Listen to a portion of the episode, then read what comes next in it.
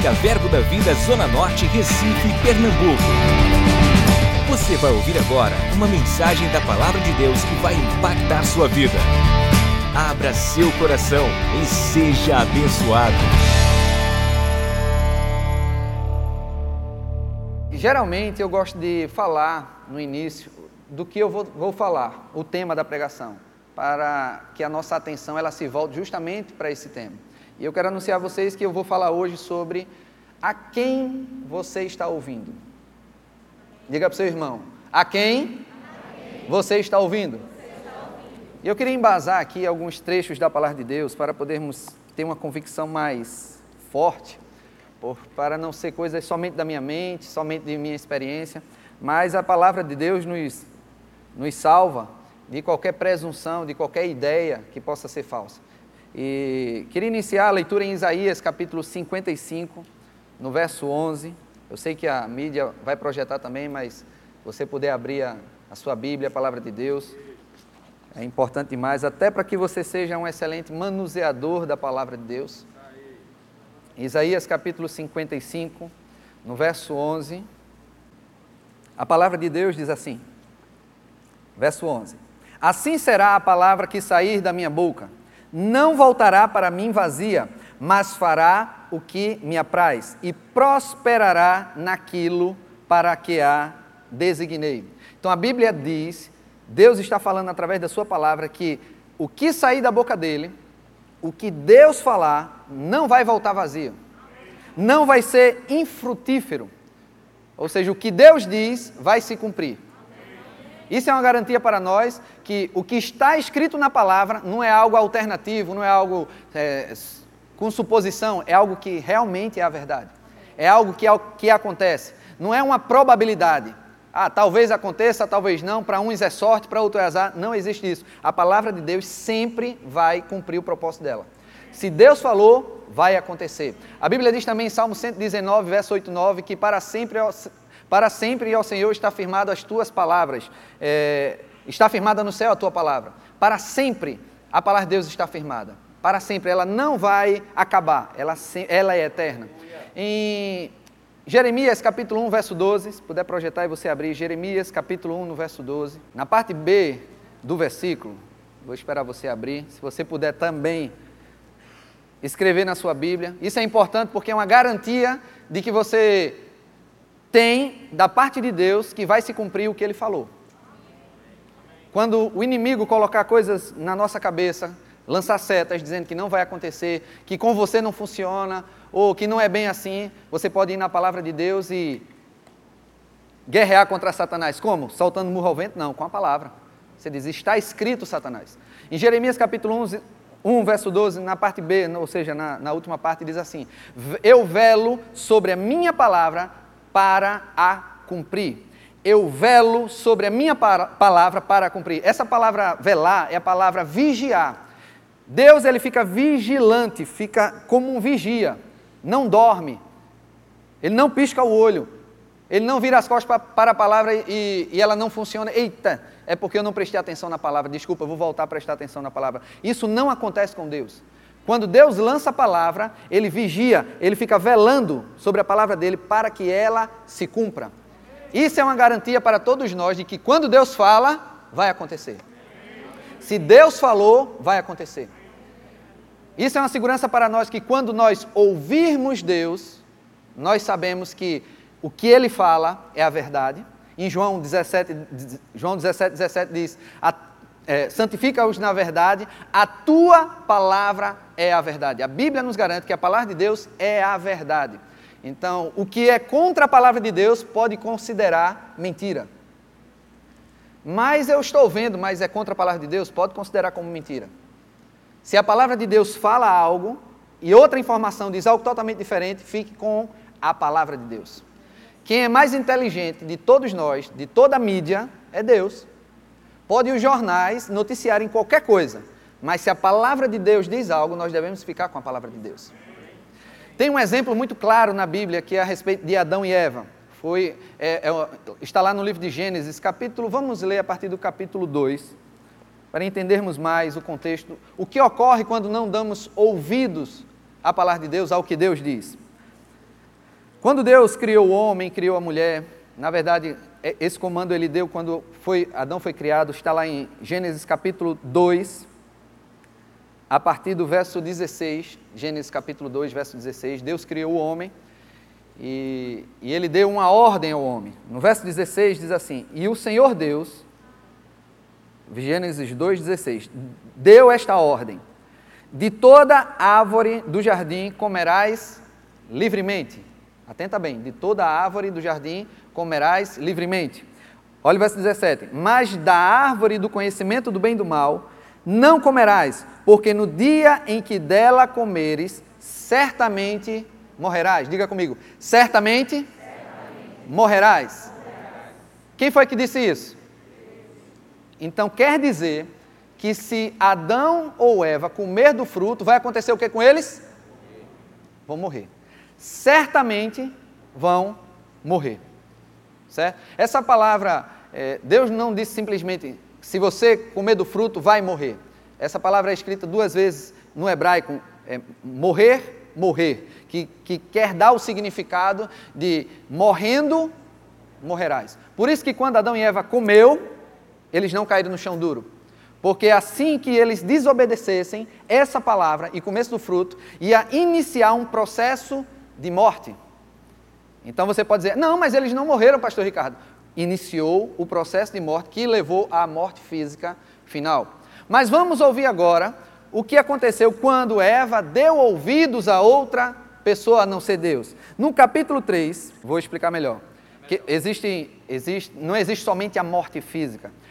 A primeira morte que eles entraram no processo foi a morte espiritual, que foi a separação de Deus. Então, iniciou-se um processo de morte, que foi a morte espiritual, que deu consequência final à morte física do corpo.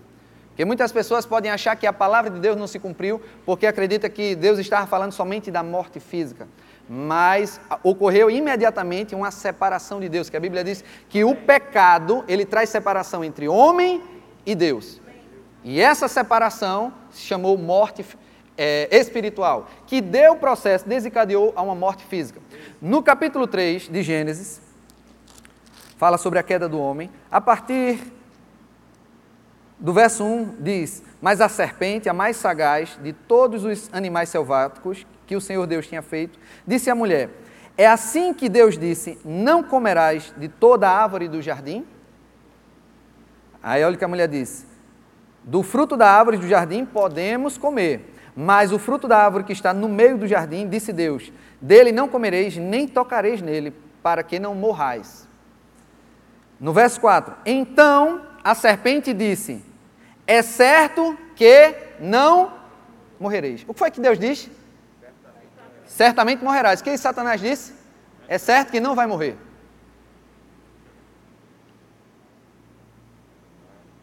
E o que aconteceu com ela? O que Satanás falou ou o que Deus falou? Quando ela e Adão comeu do fruto, eles entraram num processo de morte, e ao ponto de chegar no verso 10, no verso 9, e chamou o Senhor Deus ao homem, que lhe perguntou: Onde estás? Ele respondeu: Ouvi a tua voz no jardim, porque estava nu, tive medo e me escondi. Olha o verso 11: Perguntou-lhe Deus: Quem te fez saber que estavas nu? Quem te fez saber? Essa palavra saber é contar. Quem te contou? Quem te contou isso? A quem você está ouvindo? E nós sabemos, através da, da, palavra de Deus, que foi Satanás que falou uma palavra contrária à palavra de Deus. E muitas vezes nos deparamos com situações que precisamos questionar. Quem é que está dizendo isso? Algo me incomodou essa semana, eu estava assistindo um filme é, de guerra e o soldado ele estava para ir para a guerra. Então, na noite anterior, ele estava deitado com sua esposa conversando e a esposa falou: Me prometa que você vai voltar da guerra? Aí ele disse: Você sabe que eu não posso prometer. Eu fiquei pensando onde é que ia desenrolar isso. Aí ela disse: Me prometa, você sabe que eu não posso lhe prometer, porque isso dá azar. Na hora, deu aquele choque em mim dessa informação. Quem contou isso ao soldado? Que se ele declarar que vai voltar, vai dar azar e ele não volta. Aprendemos através das Escrituras que tudo que nós dissermos, crendo com o nosso coração, vai acontecer. Ele recebeu uma informação de que ele não podia confessar que ele ia voltar porque ia dar azar. Pelo contrário, ele tinha que contar: eu vou voltar. Eu prometo, eu vou voltar, vai dar tudo certo. Mas colocaram na cabeça dos soldados, eu não sei se isso é só no filme ou quem é soldado já ouviu falar isso, que não pode falar. Imagina quantos morreram porque não puderam falar com medo de que ia dar azar. Quem contou isso a eles? Certamente não foi a palavra de Deus. Muitas vezes nós nos deparamos com coisas cotidianas do nosso dia a dia. Vou dar um exemplo de uma superstição. Se você vê a noiva, o noivo, vê a noiva antes do casamento, dá o quê? Azar. Aí misericórdia, você está lá arrumado, quando vai passar a noiva, você fecha o olho, não, não quero ter azar. Quem te contou isso? Aí você viu, eita meu Deus do céu, minha Nossa Senhora, né? Aí, eita, e agora, Senhor? O meu casamento vai dar errado porque eu vi a noiva. Quem te contou isso? Não tem nada a ver. São mentiras, são superstições. Eu lembro, assim que eu me converti, eu, graças a Deus, eu, eu, não me converti no verbo, me converti numa igreja é, estilo batista, que cria na palavra, era fogueada, cria nos dons, crê nos dons, batismo no Espírito Santo. E... Oi? Estilo batista. É, estilo batista renovada. E é porque é o nome de uma congregação que não é tão tradicional, né? Então, vamos lá, voltando. E eu gostei demais lá porque a turma era fogueada. Cria em expulsar demônio, é, orar em outras línguas. E eu entrei no, forte no evangelho, fiquei como lagartixa de igreja, né? O pessoal diz rato, mas rato não é bom não, é lagartixa de igreja. Sempre na igreja. E uma das coisas que me chegou logo forte a convicção é minha autoridade em Cristo Jesus. E graças a Deus os pastores de lá liam os livros de Kenneth Reagan. Foi lá que eu fui apresentado aos livros de Kenneth Reagan. E me veio uma ousadia tão grande que quando tinha uma escada encostada, antigamente eu dava a curva, né? E não passava por debaixo da escada. Mas eu lembro a minha primeira vez que eu passei por debaixo de uma escada. Estava chegando perto, o coração saltitando. Tu, tu, tu, tu, tu, tu, tu, não vai dar azar, não. Passei, e parecia que as trevas estavam tudo dizendo, ai, vai dar azar, vai dar azar, vai dar azar. Eu digo, está repreendido em nome de Jesus, Satanás. Praga nenhuma chegar à minha tenda. Fui ousado, mas quando eu me deparei com aquela escadazinha passar embaixo, porque me disseram. Aí eu fico pensando, quem me disse isso? Quem disse a quem me disse? Aí quebra um espelho. Meu Deus do céu, sete anos de azar. Aí você fica crendo durante sete anos que sua vida não vai para frente. Quem te contou isso? Tem tantas superstições, tanta, tantos exemplos que quando você vai olhar, dizer, por que eu acreditei nisso, hein? Mas, mas muitas vezes a pessoa pode dizer, é, mas deu certo, aconteceu. A pessoa, claro, porque se você acreditar que vai dar errado, vai dar errado. Tem pessoas, por exemplo, não só a questão do azar, mas a da sorte. Vamos lá, saber se vocês sabem, né? Quais são os objetos que a turma crê que dá sorte? Pé de coelho, trevo, ferradura, aí ó, tá aparecendo, né? Você já teve algum desses, né? Aí vai uma pessoa com colar com coelho, um pé de coelho, fedendo, uma ferradura no bolso, trevo não consegue encontrar e imprime, não sei o que é que faz. Aí vai dar certo. Figa, cruza os dedos, e vai dar certo, vai dar certo. Vai... Tem um bate na madeira é porque se fala alguma coisa errada, tem um bate na madeira. Gente, quem ensinou isso a gente? Não tem nada disso na palavra de Deus. Como é que uma figa vai lhe dar sorte? Um pé de coelho, morto. Entende como não faz sentido e a gente começa a dar, dar, dar, dar ouvidos a superstições, a coisas que não faz sentido. E se nós acreditarmos que vai acontecer, vai acontecer. O que a gente disser vai acontecer. Da mesma forma, a pessoa que está crendo que aquele coelho vai, vai, coelho vai dar sorte, ela, ela, ela ativa um princípio espiritual que não foi o pé de coelho que ativou, aquele do chaveiro que foi pendurado, não foi ele, porque ele chega com perseverança, com confiança, que as coisas vão dar certo. Então não é o princípio do pé de coelho, é o princípio da palavra de Deus. Então tem pessoas que acreditam que um ritual, por exemplo, ah, eu vou estudar vestibular e diz, ó, para passar no vestibular. Eu lembro que quando eu estava fazendo vestibular, não sei onde foi, eu estava na rua trabalhando e a, a, uma senhorinha disse, olha, for fazer a prova, você pega uma folhinha de arruda, bota. Quem te disse isso? Que é para dar sorte. De geração para geração. Eu tirei uma definição da internet do que é azar. Azar nasce da crença de pessoas em símbolos e situações do cotidiano. Quanto mais as pessoas acreditam na situação, mais o azar ganha força. Quanto mais ela acredita, mais isso ganha força. Quanto mais acredita, mais isso ganha força. Você se torna um imã de coisas erradas. Tem pessoas que andam com o celular do ladrão. Já ouviu falar essa expressão? Tem o seu celular bom, smartphone, mas tem um celular do ladrão, que é um peba você já está na expectativa de ser assaltado. Aí você é assaltado, você está vendo que eu estava certo? Estava chamando. Aconteceu comigo uma vez, eu era estagiário do banco, tinha acho que uns 15 anos de idade. Me pediram para eu levar um documento da, lá na Conda Boa Vista, de um banco para o outro. Eu disse: eu vou tirar minha carteira, tirar meu relógio, tirar tudo. Nem lembro se tinha celular. E eu, porque se me roubarem não vai ter nada. Vê. Aí tive uma ideia brilhante e disse: eu vou levar umas moedas, porque se me roubarem, eu já tenho que dar o ladrão. E lá vai eu, o documento na mão, as moedinhas na outra. Quando cheguei na Conta da Boa Vista, um ladrão segurou a minha mão onde estava o documento. Ei, boy, passa a carteira. Já sabe como eu fiquei corajoso, né? De bronzeado fiquei branco. Aí eu. eu já trouxe teu. Não, chega, chapa já estava te esperando. Sério? E quando ele disse, toma, ele abriu a mão, largou a minha mão, eu saí correndo. Cheguei na, nem levei o documento. Cheguei na, na agência aqui de origem, branco, pessoal, Ricardo, o que é que aconteceu? Eu digo, eu fui assaltado. Eu pensei, ai meu Deus do céu, eu comecei a chorar, né? Eu queria enxugar as lágrimas. Não, vamos lá pegar esse ladrão. Ele levou o que? Seu dinheiro. Não, vamos lá. Eu, dinheiro, umas moedas. Nem disse que eram umas moedas. Com vergonha. Eu vou atrás do ladrão por causa de umas moedas. Mas depois que passou, e eu aprendi através da palavra de Deus, eu estava chamando a existência através da minha fé, que ia acontecer, vai acontecer, eu já vou ficar preparado. Tem pessoas que se preparam para o mal, para a catástrofe, e muitas vezes não quer se preparar para coisas boas. Quer um exemplo de preparação para coisas boas?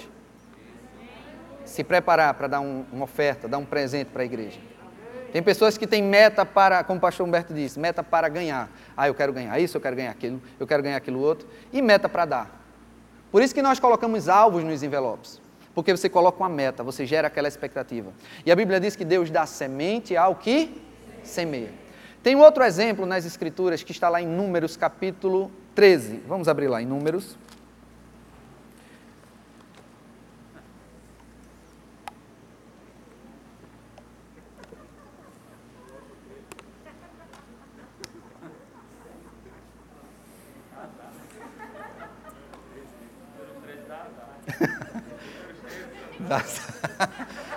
Vamos falar de número? Aí a pessoa pega, compra um. Vai, vai comprar alguma coisa, tem um número. Não quero não, dá azar. Misericórdia. Pode até dar azar para os outros, mas quando chega na sua mão, querido, acabou-se. Você vai adotar um gatinho, né? Aí tem o preto, o malhadinho. O preto não, vote. Chegou na sua casa, meu querido, acabou. Se tivesse capiroto nele, ia sair tudinho. A sua vida é diferente. Existe uma presença, uma glória em você. Então, tudo que é azar, tudo que é de mal, vai se afastar. Você não precisa ficar assustado com isso. Em Números capítulo 13, fala a história dos doze espias. Moisés, ele. É, o povo de Israel recebeu a promessa de Deus que eles iam para uma terra que mana leite e mel. Lá em Êxodo fala isso. E quando eles foram para o deserto, Moisés mandou 12 espias.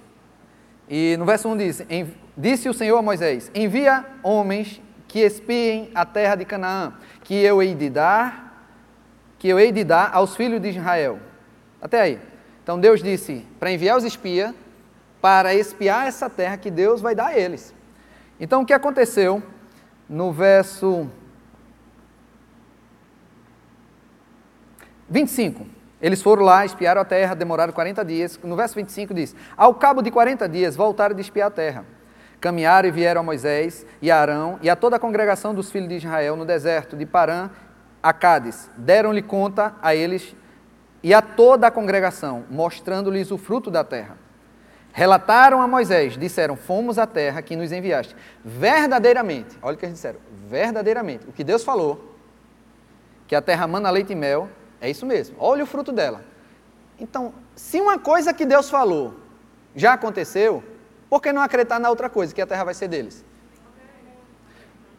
O povo, porém, que habita, olha o relatório em seguida: o povo, porém, que habita nessa terra é poderoso, as cidades muito grandes e fortificadas. Também vimos ali os filhos de Anak.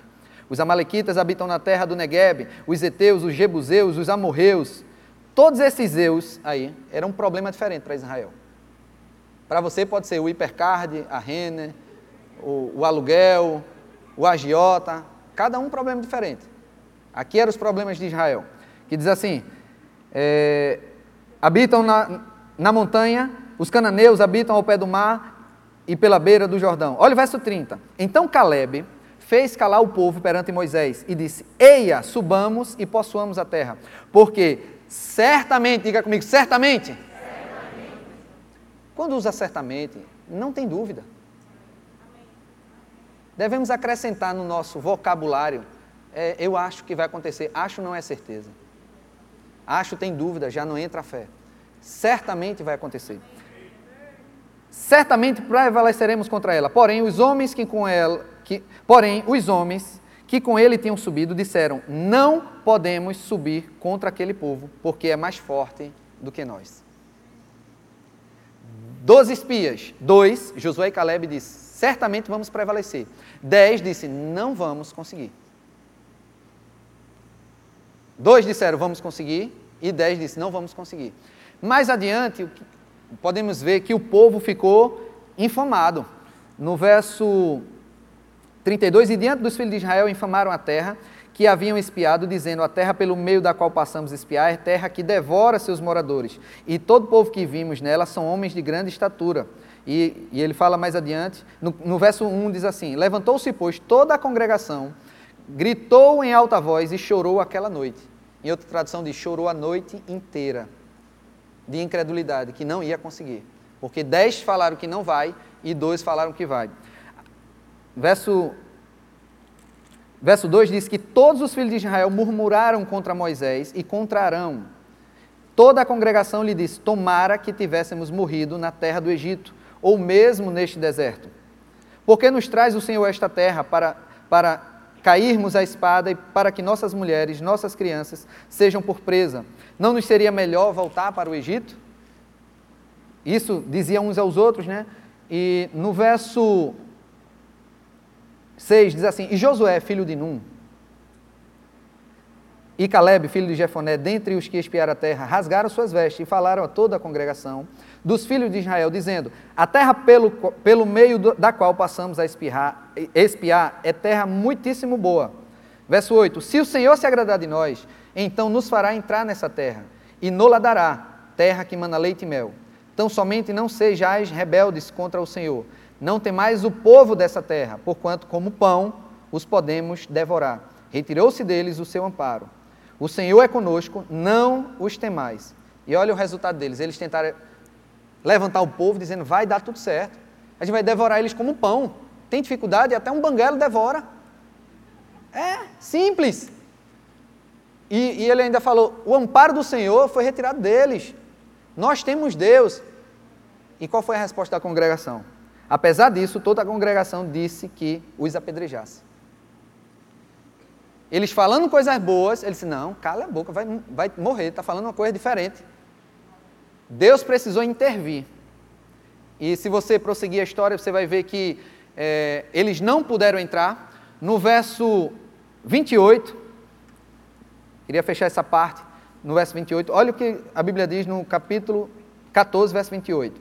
Dize-lhes, isso é Deus dizendo, através de Moisés para o povo: Por minha vida, diz o Senhor, que como falaste aos meus ouvidos, assim farei a vós outros. O que foi que o, o povo de Israel falou? Não, não vamos conseguir. Aí Deus disse: É, vai acontecer aquilo que você falou.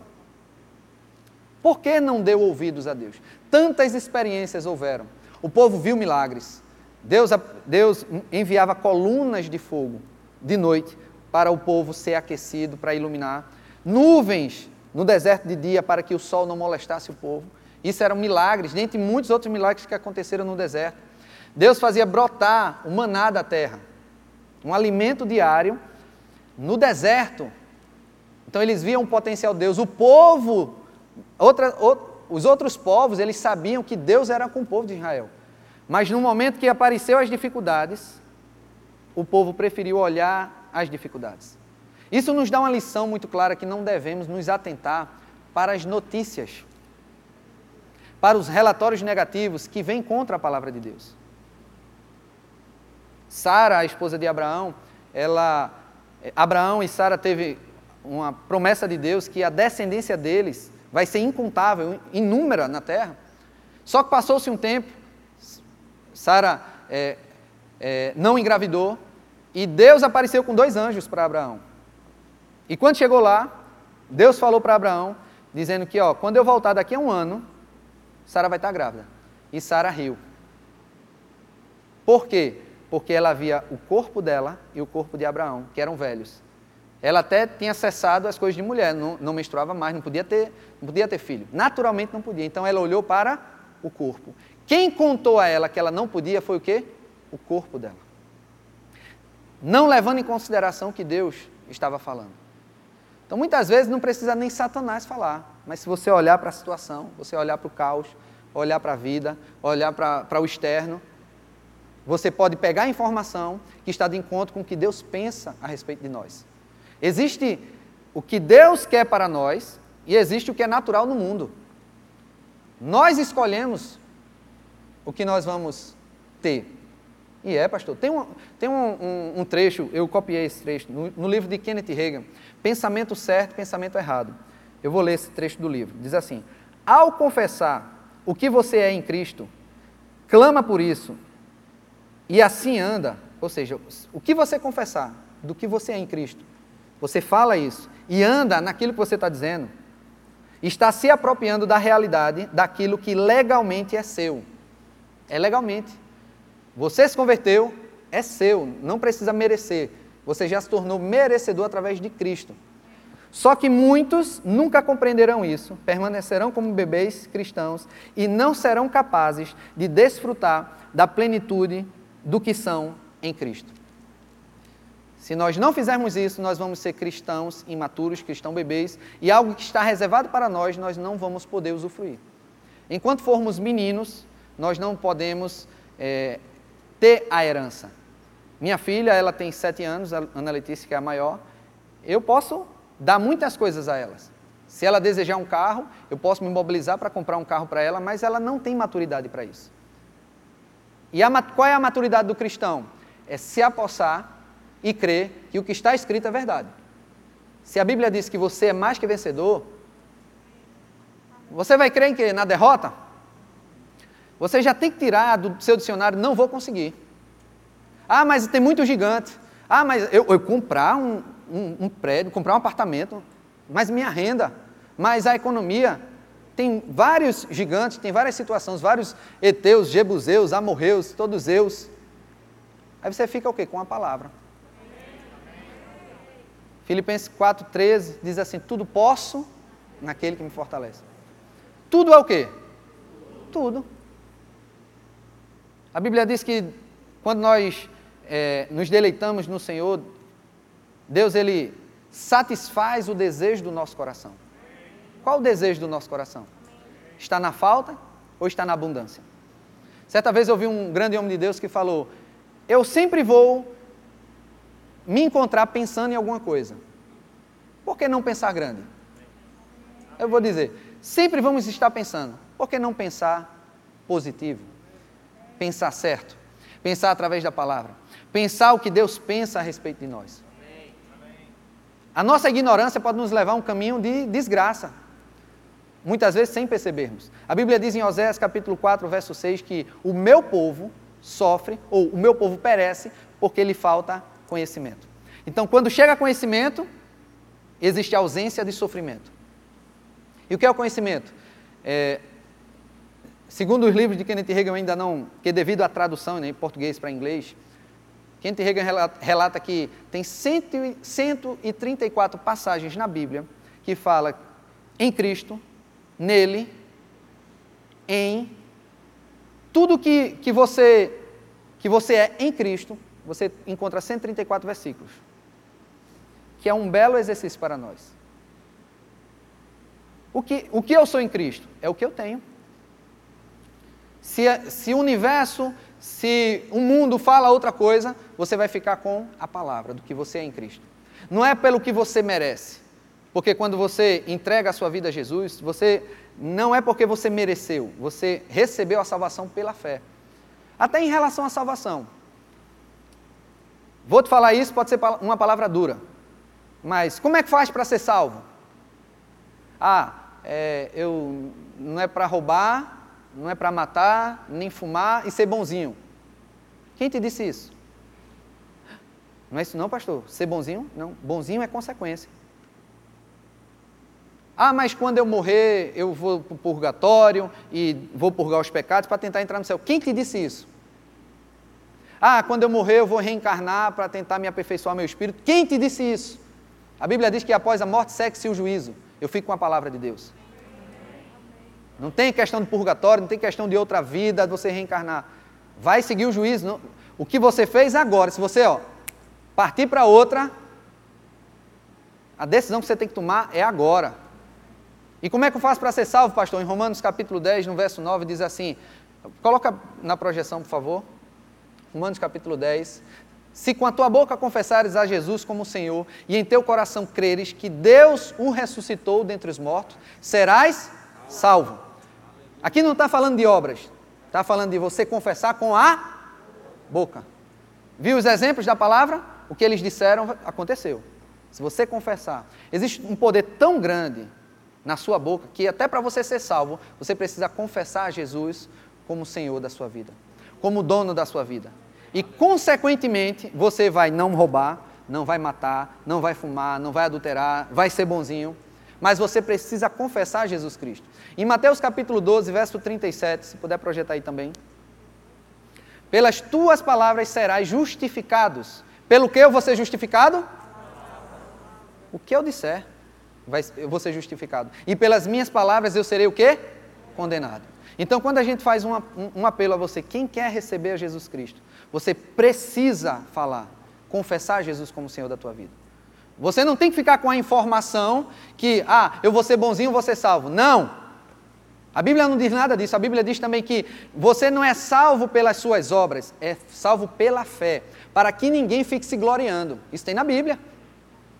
É pela fé. Pela graça sois salvos mediante a fé. Então é necessário você crer com o coração e confessar com a sua boca.